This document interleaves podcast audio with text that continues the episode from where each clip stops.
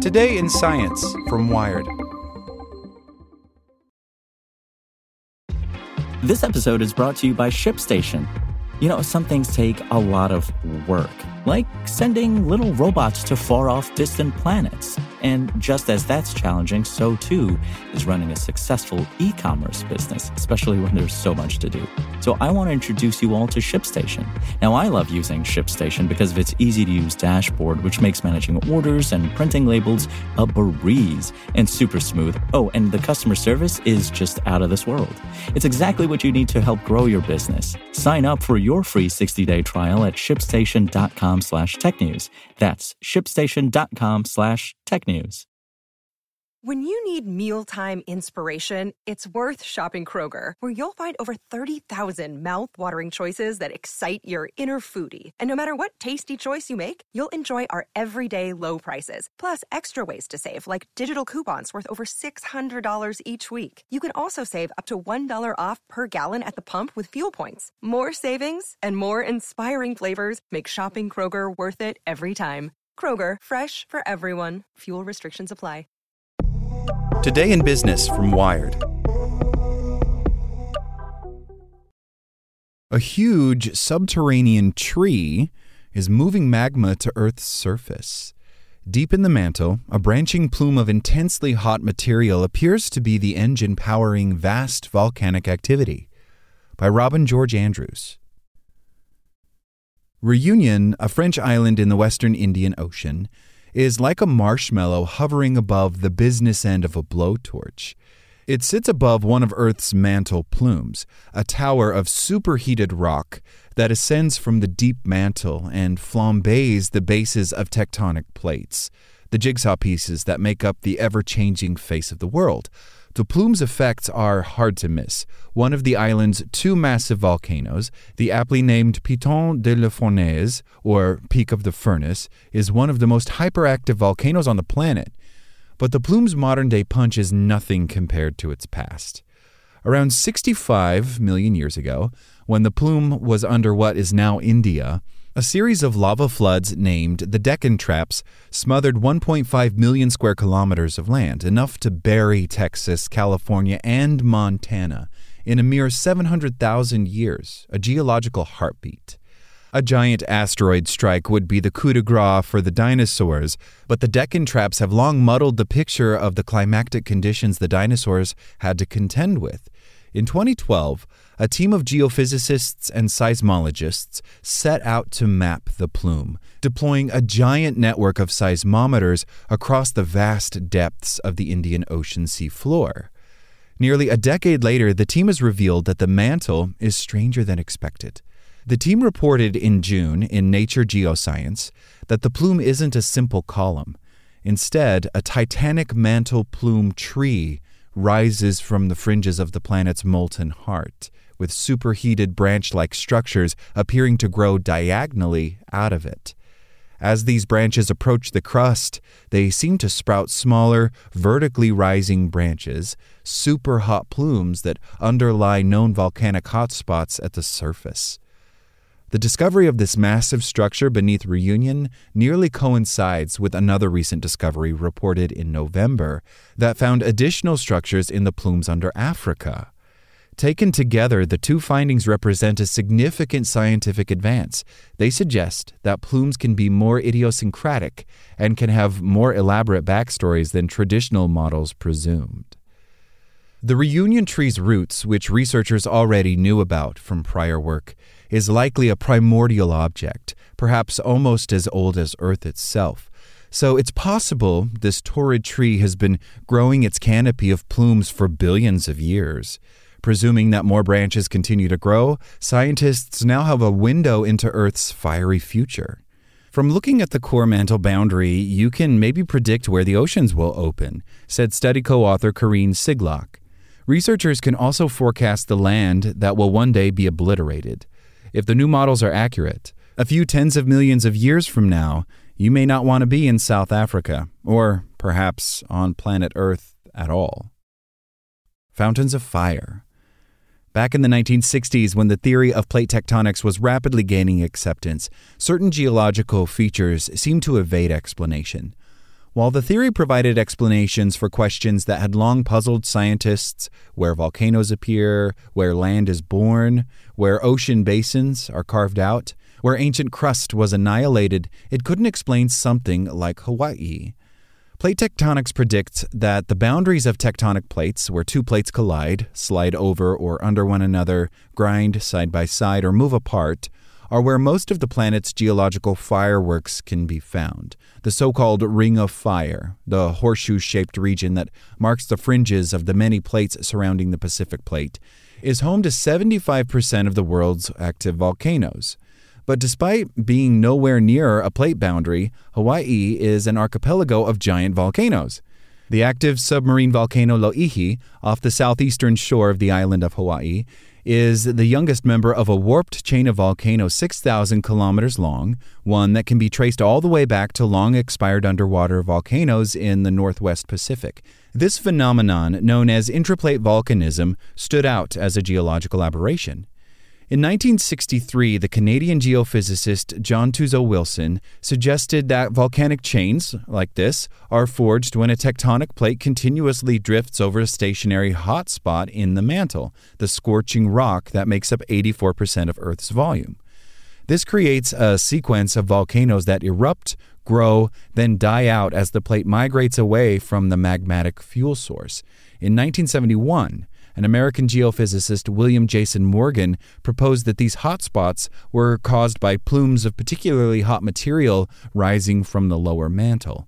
Over the following decades, geophysicists concluded that plumes are around 200 degrees Celsius hotter than the ambient mantle. When plumes reach the base of tectonic plates, their heat melts their surroundings, making plenty of magma.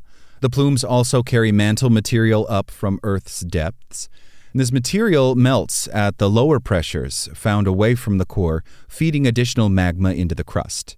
The combined supply of hot magma neatly explains a great number of Earth's intraplate volcanoes. Chains of volcanoes, also known as hotspot tracks, are difficult to explain without invoking plumes. Hawaii is an oceanic example, but they can be found on land too. The Yellowstone supervolcano is the youngest member of a hotspot track dating back at least 17 million years, one that poured 210,000 cubic kilometers of lava across the Pacific Northwest before blasting out a trail of giant volcanic cauldrons from Oregon to Wyoming. The undeniable scar tissue of an unrelenting mantle plume. Chemical evidence also implies the existence of mantle plumes. There are two stable types of helium, helium 3 and helium 4. Helium 3 was trapped deep within the Earth during its formation and is decidedly ancient. Several hotspot volcanoes, including Hawaii's Kilauea, erupt lavas with an abundance of the stuff. That, said Godfrey Fitton, a petrologist at the University of Edinburgh, suggests that these volcanoes are mining mantle matter from considerable depth, and a plume is a reasonable explanation. Seismic scenes. No eyes have ever directly seen a plume. They are inferred to exist. But researchers have gathered considerable evidence in their favor. Seismic waves have provided revelatory validation. They emanate from earthquakes that dive through Earth's viscera before curving back toward the surface. As these waves travel, the geologic bodies they pass through alter their speed and trajectory. Seismometers pick up this information, and scientists use the data to try and work out what is hiding within that great abyss. Seismic waves move more slowly through hot rock, and study after study has shown that they often slow down through elongate structures that rise from the deep mantle and connect with volcanic hotspots at the surface. Seismologists have also discovered two giant blobs of material, one beneath Africa, the other below the Pacific, that sit astride the boundary between the mantle and the core. Deep diving waves decelerate as they move through both giant blobs, suggesting that they are hot colossi, together covering about 30% of the entire core mantle boundary. The duo have all manner of possible origin stories, ranging from a graveyard of defunct tectonic plate slabs to the dissected corpse of Theia, the protoplanet that collided with the infant Earth and manufactured the moon.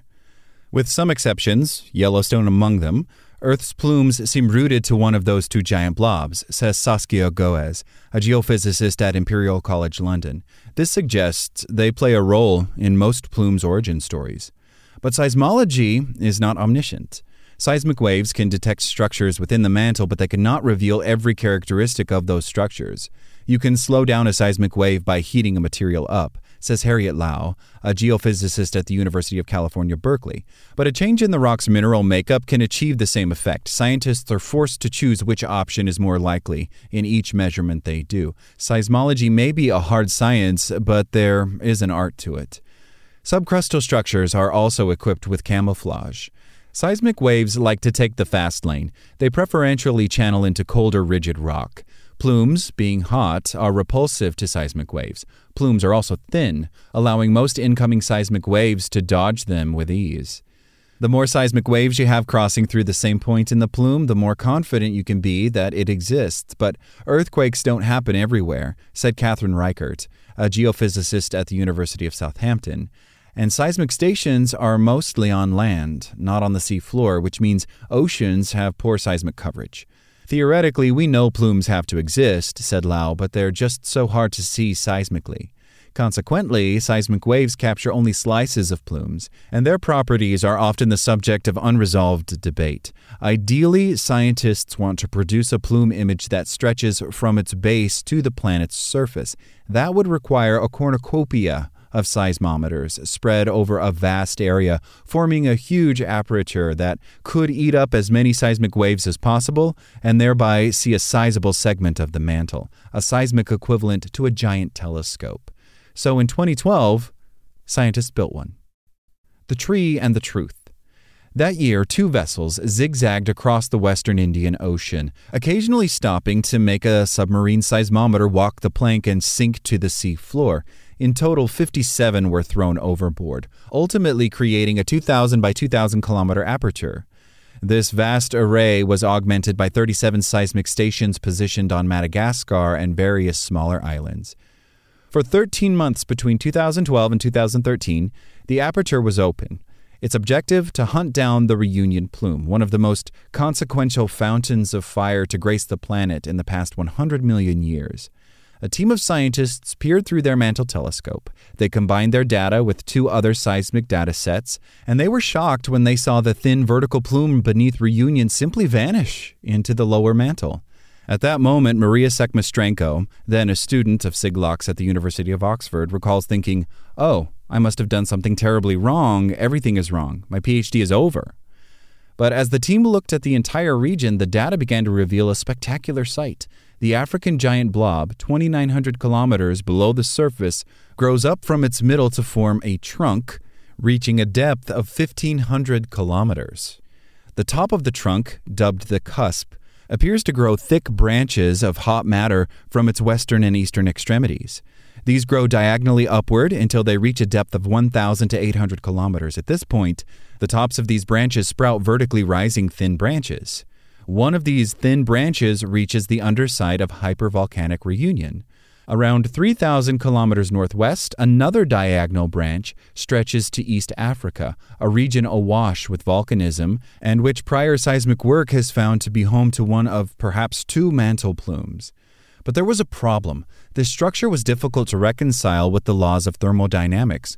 Plumes, being so hot and buoyant, rise quickly at 10 times the speed of other mantle migrations, including the movement of plates. The plumes are so quick, you don't have time to tilt them as they ascend, said Goes. Tsekhmistrenko, Sigloch, and company agree. Plumes rise up. The tree structure, then, is evidence for a more complex process going on in the mantle. Here's how they think it works the African blob, including the trunk and cusp, gets heated by the core. The eastern and western peripheries of the hot cusp, surrounded by a large portion of relatively cooler ambient mantle material, are considerably buoyant. Eventually, an 800 kilometer blob pinches off from each end. Both rise vertically for tens of millions of years. Eventually, they reach the shallow boundary between the dense lower mantle and the less dense upper mantle. There, they spread out laterally. Several tails sprout off the top of them and rise vertically, forming those narrow towers classically referred to as plumes. Meanwhile, as one of these two subblob rises toward East Africa and one rises toward Reunion, the eastern and western extremities of the cusp, now closer to its middle, produce two new blobs, which also rise straight up. Since they leave later and are positioned to the lower right and lower left of the East African and Reunion blobs, respectively, they resemble diagonal interconnected branches. In reality, they're separate blobs, all rising vertically. Independent scientists have largely applauded the research. Classically, the problem with imaging plume structures in high resolution is a lack of seismic data. Not so this time, said Rychert, because they had this amazing experiment in the Indian Ocean, one that gorged itself on a smorgasbord of seismic waves. Combining the data from the giant array with additional seismic data sets proved instrumental, as it allowed the team to precisely resolve an entire swath of the mantle, from its greatest depths to its highest reaches. In terms of seismology, it is a step forward, said Carolina Lithgow Bertelloni, a geophysicist at the University of California, Los Angeles. In that sense, I think it's great. The tree structure is an intriguing observation, said Fitton, and the team's model of how it branches up from the core is quite a clever idea. But he cautions that their precise model for what's going on in the mantle is just one of several possible interpretations of what is happening. I think that's a really cool idea, said Rychert. I don't know if it's the right idea, but it's cool. Seismic tomography is a snapshot of today, said Lithgow Bertelloni, taking snapshots of present day structures and speculating on how they formed over millions of years and how they will continue to evolve is rife with uncertainty, she cautions. The cataclysms to come. If the team's theoretical model is correct, it bolsters two long held trains of thought. The first, said Goes, is that Earth's plumes are not as simple as just making an upwelling in a box of syrup in a laboratory.